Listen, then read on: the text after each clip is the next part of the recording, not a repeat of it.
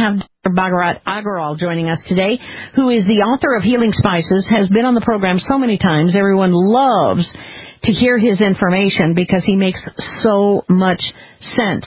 And of course, for those of us here who use um, curcumin or um, uh, a turmeric, which I've been drinking all morning. I I'm so grateful for the inspiration that he has been to us.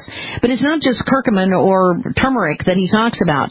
There are 49 other everyday spices in his book, Healing Spices.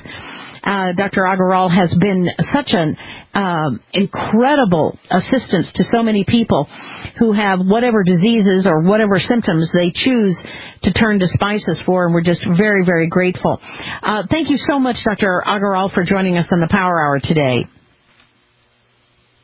Thank you, Catherine. It's my pleasure. I appreciate so much your joining us. You, now, you earned your doctorate in biochemistry from the University of California, Berkeley. You did a postdoctoral fellowship in endocrinology at the University of California Medical Center and you were with the MD Anderson until January of this year. And bring us up to date with what you are doing now or what your passion is or what you're working on now, if you don't mind, please. Yeah, sure. No, I love to tell you what I'm up to. I think you missed one link there.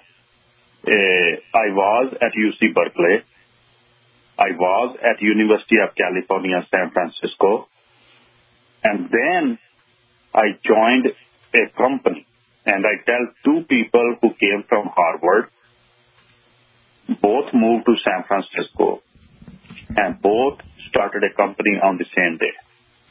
And one guy who graduated from Harvard started the first biotechnology company in the world called Genentech. Genentech. And, uh, and this was the first company that was based on drug discovery on that based on genes, genes as per drug discovery.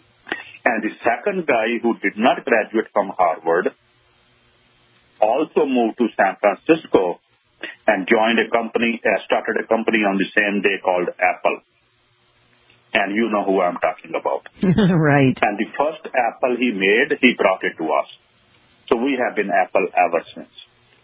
And within a week after I joined this company called Genentech, Bob Swanson, who was the founder of the company, walks in my office, said BART, and BART stands uh, in Bay Area as Bay Area Rapid Transit. And since my name is Bharat, they could not say that. This is BART. I want you to find a cure to cancer. I said, how do you do that? Oh, very easy there is a something called lymphokine, and if we can clone the sucker, we got a cure. So I said, what is a lymphokine? So in those days, people, the doctors were taking white blood cells from the cancer patients, activating them and putting back into the cancer patient and seeing tumor regression. I said, how are you going to clone this one? So I ended up setting up an assay that will kill the cancer guy and not the normal guy. We ended up identifying a factor called tumor necrosis factor. And it is that factor which uh, brought me to MD Anderson Cancer Center because this was the first cancer center in the world to inject our TNF into the cancer patients. And turned out all the patients responded but they got worse. In other words, should it be called tumor necrosis factor or tumor promoting factor? So it is at that time we begin to work on TNF blockers.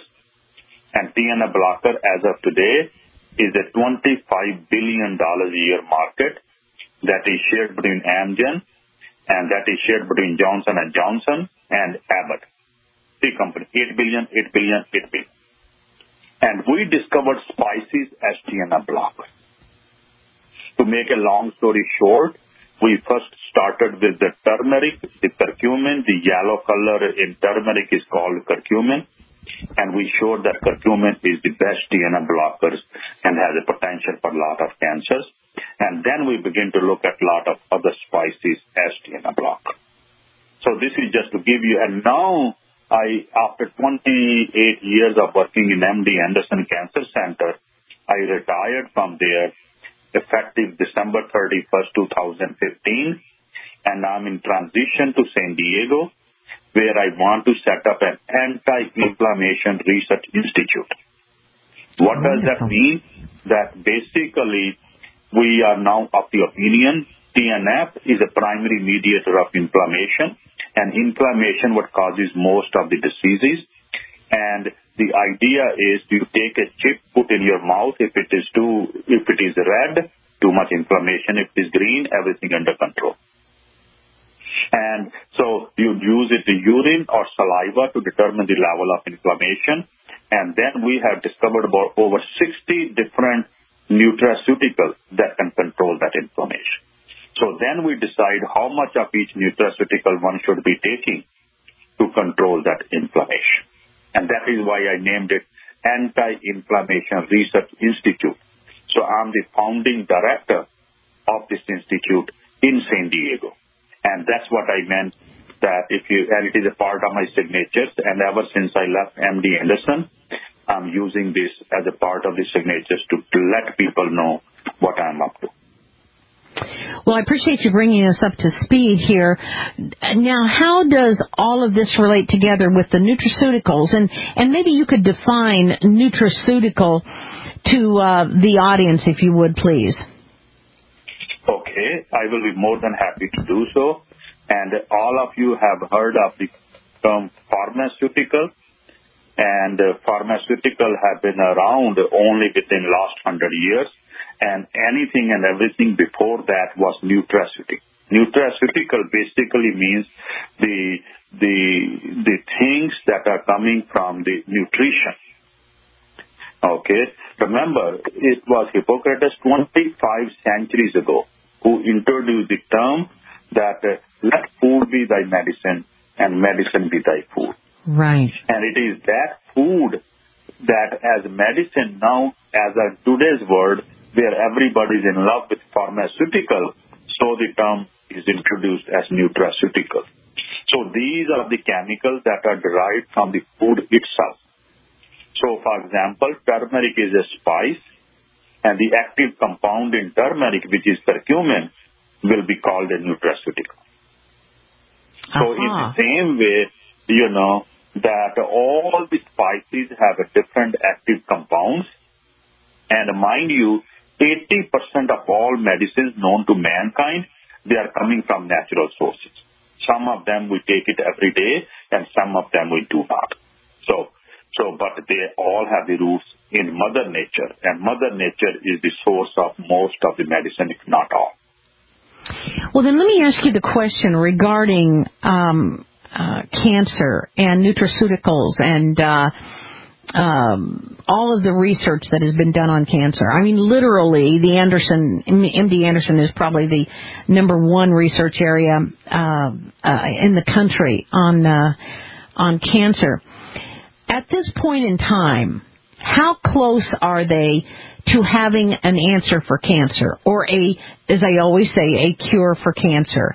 Is it known and is it just too expensive or is it known and they don't want to implement it because it's not expensive enough to charge people for? In my mind, everything that I have learned about cancer, they will never have a cure to cancer. Never. And if somebody is saying, look, I have a cure to cancer, he or she is simply bluffing. And mind you, I'm in the cancer field for the last 45 years cancer is nothing but a normal guy who has gotten out of control. Question is, how can you go bring him back under control? And if you are going to take a gun and try to shoot that guy, that guy is a 10 times more aggressive than you are. So how can you bring him under control? Right. So more guns you use, which is what chemotherapy and radiation and all the modern drugs are available, cancer is going to become more aggressive.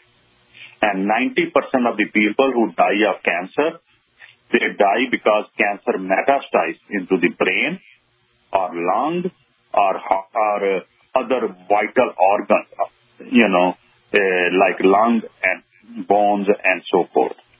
So 90% of the people. So as I said, that cancer after all is a normal guy who has gotten out of control. So you have to find the ways to bring him back in control. But if you try to shoot him down, he's going to get more aggressive. So, so try to make the disease what is called in medicine as indolent. Indolent means you do me no harm, I do you no harm. You leave me alone, I leave you alone. But if you are out there to kill me, I'm not going to sit back and just take silently and take any, anything and everything as it comes. So so, there is a guy, his name is Bob Weinberg, and he's from MIT. He has come up with the opinion, and this is only within last 12 months, that virtually every human being has a cancer. Nobody is cancer free, but less than 1% of the people have symptoms of the cancer. And all you are trying to do is treat the symptoms. But if you can make the disease indolent, you took care of it.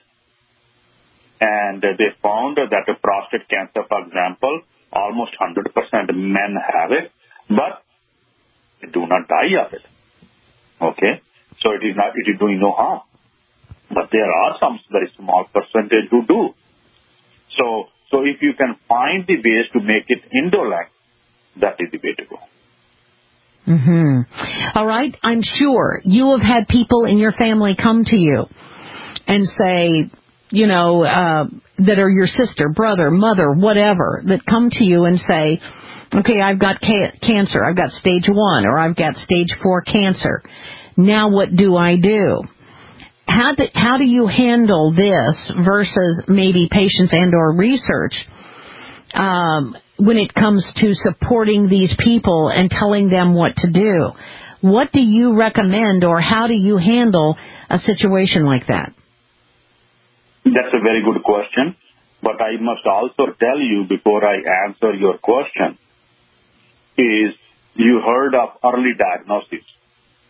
That early diagnosis saves lives. Right. But also, how does it save lives? That early diagnosis lead to overdiagnosis. That if you diagnose late, only 40 people will be identified with cancer. If you diagnose early, that 4,000 people will be diagnosed with cancer. And meaning the number of deaths have not changed at all, but the number of patients that you are treating now has changed very dramatically.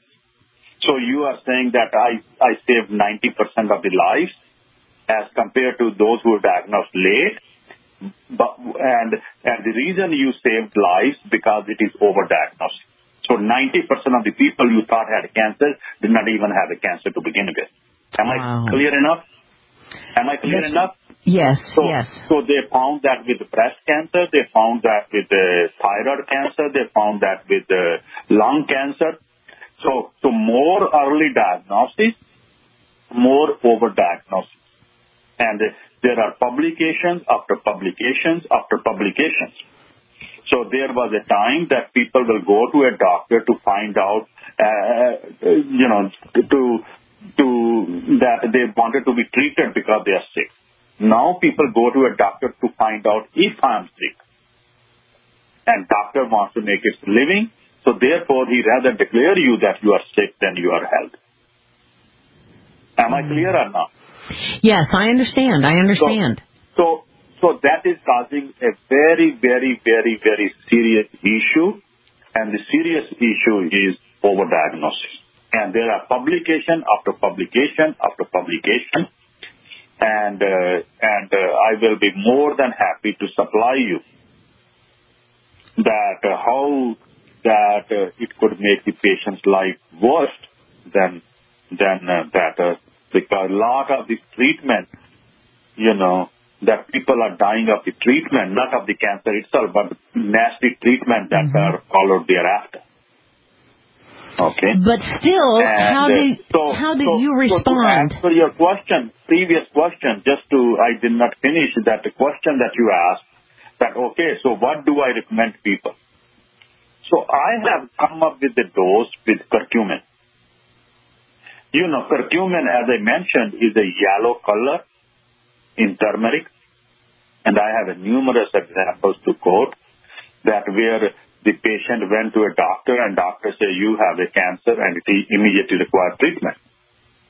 and and usually it takes about 20 to 30 years for cancer to develop. So, which means you somebody had a cancer yesterday but did not know it, and today, uh, you know, the doctor has said yes, you you know you have a cancer, so you do know it. So it is not just happened overnight. Number one. Number two, that I asked them to buy 90 days, nine zero, three months from the doctor and we have come up with this number uh, from our experience with the patients. So in those three days, take curcumin 8 grams a day, four times, 2 grams each time. Okay. And, and after 90 days, go back to the same doctor and find out where you stand. And I have a patient who have come back to me and said, doctor said, I don't have a cancer anymore and just keep on doing whatever you are doing, but they don't want to know. You don't have a cancer. So apparently this one case in particular where the woman did it for almost five years. And then she calls me every six months. She goes to the same doctor. Doctor said you don't have a cancer. And, uh, and, uh, and, uh, six, five years later she calls me and said, Dr. Aggarwal, should I stop taking curcumin? Because doctor, every time six months I go, doctor says you don't have cancer. And I said, look, that's a good question. I don't know the good answer, but why not you come down on the dose and have your doctor monitor you? She came down on, on the dose from 8 gram to 4 gram and the cancer came back. Cancer wow. came back. And then now it has been a three years since she went back to the 8 gram and that goes on to show you. So eight years is already over.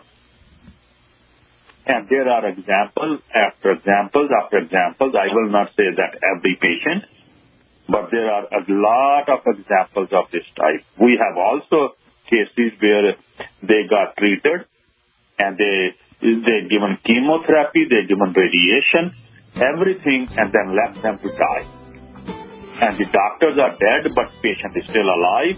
And what patient did to stay alive is what this is all about.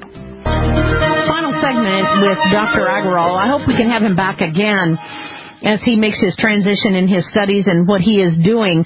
Um, I was looking at an integrative medicine website where you have done a, uh, a wonderful um, seminar or webinar, and you're going to be appearing at a convention. I know this November. I was able to see that um, um, a medical convention on integrative medicine in uh, November.